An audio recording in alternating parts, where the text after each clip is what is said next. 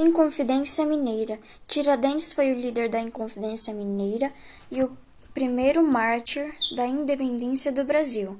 Joaquim José da Silva Xavier, o Tiradentes, nasceu em Minas Gerais em 1746, filho de um proprietário rural português, Domingos da Silva Santos.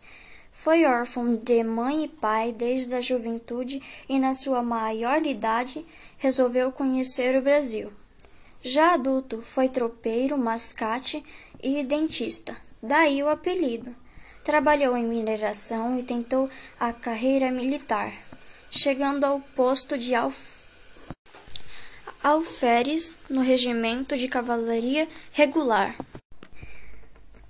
Foi na tropa que Tiradentes entrou em contato com as ideias iluministas que o deixaram feliz e inspiraram a, a Inconfidência Mineira.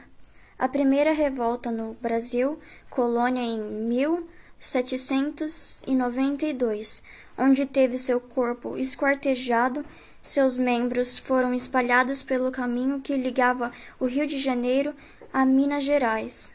Sua cabeça foi exposta em Vila Rica. Eu sou a Vitória Paquiardi da Silva, estudo no Regina Valarini Vieira, estou no sexto ano A.